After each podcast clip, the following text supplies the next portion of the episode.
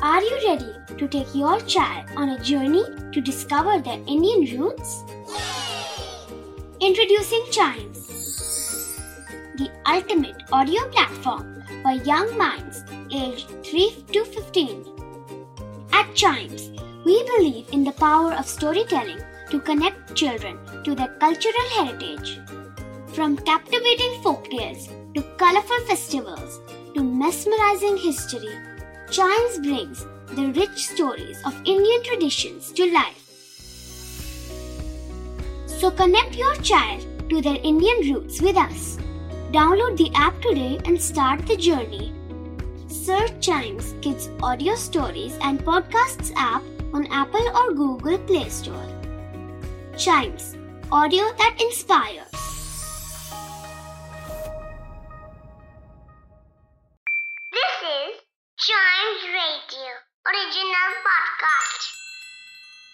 World के सबसे बड़े देशों में से एक है इंडिया। पर इसको महान बनाती है इसकी हिस्ट्री और उससे जुड़े लोग, जिन्होंने अपने अपने तरीके से हमारे देश को आगे बढ़ाया। इस पॉडकास्ट में हम बात करेंगे ऐसे ही कुछ फ़ेमस इंडियंस की, जिनके बारे में हम सबको पता होना चाहिए। भारत रत्न, इंडिया का हाईएस्ट सिविलियन ऑनर जो दिया जाता है ऐसे इंडियंस को, जिनका हमारी कंट्री के लिए अलग ही कंट्रीब्यूशन होता है। आज के एपिसोड में बात करेंगे एक ऐसे इंडियन की, जो थे भारत रत्न के फ़र्स्ट रिसिपियंट वो एक इंडियन स्टेट्समैन राइटर लॉयर और फ्रीडम फाइटर थे। साथ ही वो इंडिया के पहले इंडियन और लास्ट गवर्नर जनरल थे।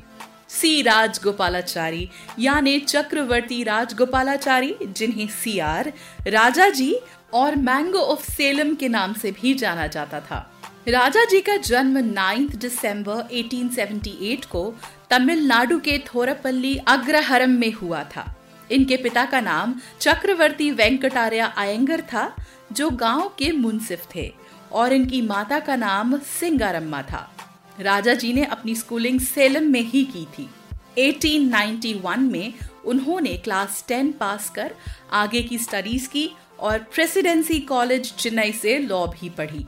इसके बाद 1900 में उन्होंने सेलम में लॉ की प्रैक्टिस शुरू कर दी। इसी दौरान वो इंस्पायर हुए लोकमान्य बाल गंगाधर तिलक से और उनका मिलना हुआ कई फ्रीडम फाइटर्स से।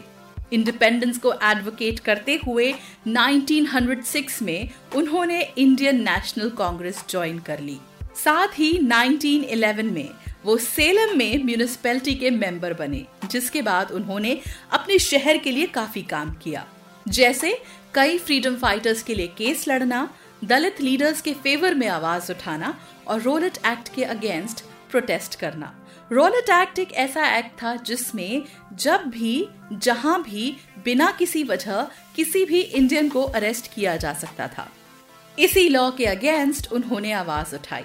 फिर, जब 1919 में महात्मा गांधी साउथ अफ्रीका से वापस आए और नॉन वायलेंस के ज़रिए इंडिपेंडेंस के लिए काम करने लगे, तब राजा जी उनके एक बड़े फॉलोअर बन गए। इसके बाद नॉन कोऑपरेशन मूवमेंट में गांधी जी का साथ देने के लिए उन्होंने अपनी लॉ की प्रैक्टिस छोड़ दी और पूरी तरह इंडिपेंडेंस मूवमेंट में कूद पड़े, जिसके बाद 1921 में वो कांग्रेस के जनरल सेक्रेटरी भी बने। उनके आइडियल्स महात्मा गांधी से काफ़ी मेल खाते थे। जैसे 1924-25 में उन्होंने हिस्सा लिया अनटचेबिलिटी के अगेंस्ट वाईकॉम सत्याग्रह मूवमेंट के साथ। उसके बाद, जब गांधी जी ने 1930 में डांडी गुजरात में सॉल्ट लॉ तोड़ा, तभी राजा जी ने नागापट्टिनम के पास वेदारण्यम में सॉल्ट लॉ तोड़ा, जिसके बाद ब्रिटिश गवर्नमेंट ने उन्हें जेल भेज दिया। 1937 में वो तमिलनाडु कांग्रेस के प्रेसिडेंट बने और उन्होंने इंडियन नेशनल कांग्रेस के लीडर्स को 1937 में ही जनरल इलेक्शंस में भाग लेने का सुझाव दिया। जिसमें इंडियन नेशनल कांग्रेस जीत गई और राजा जी को मेड्रॉस प्रेसिडेंसी का पहला प्रीमियर बनाया गया। पुराने टाइम में कई सोशल क्लासेस के साथ डिस्क्रिमिनेशन होता था, जैसे उन्हें मंदिर में एंट्री नहीं मिलती थी। प्रीमियर बनने के बाद राजा जी ने इशू किया Temple Entry Authorization and Indemnity Act 1939 जिसमें किसी को भी मंदिर जाने से नहीं रोका जा सकता था। इसकी शुरुआत हुई मदुरई के मीनाक्षी टेंपल से।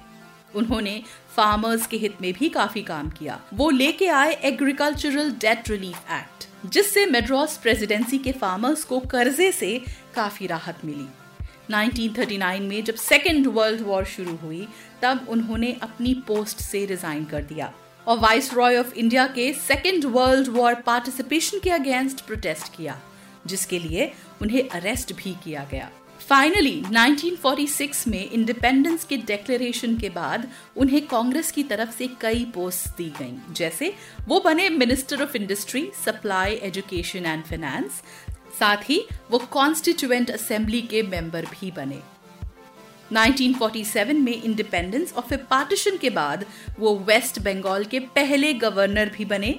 साथ ही लॉर्ड माउंट बैटन की एब्सेंस में वो इंडिया के एक्टिंग गवर्नर जनरल भी बने। फाइनली वो इंडिया के पहले इंडियन गवर्नर जनरल और लास्ट एवर गवर्नर जनरल भी बने।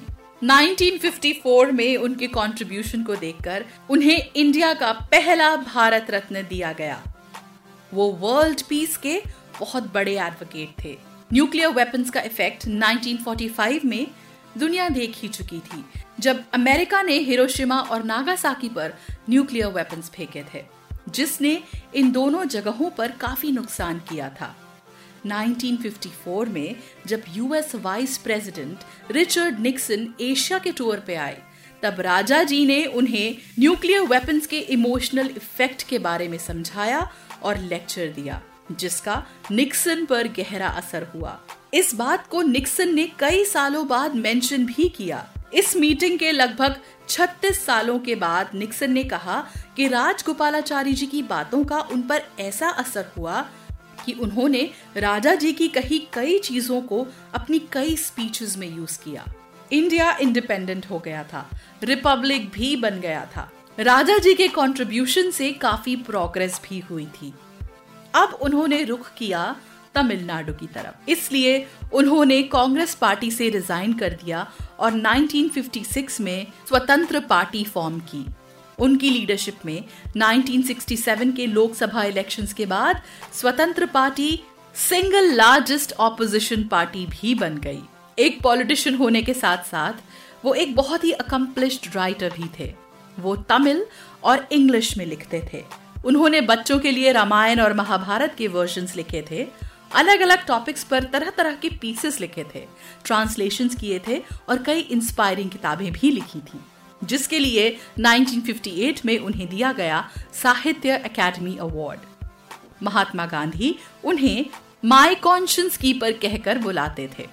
तो ये थी राजा जी सी राजगोपालाचारी के बारे में कुछ बहुत ही इंटरेस्टिंग बातें। ऐसे ही ग्रेट इंडियंस के बारे में जानने के लिए सुनिए इस पॉडकास्ट के और भी episodes and don't forget to like follow subscribe and share famous Indian personalities everyone should know about podcast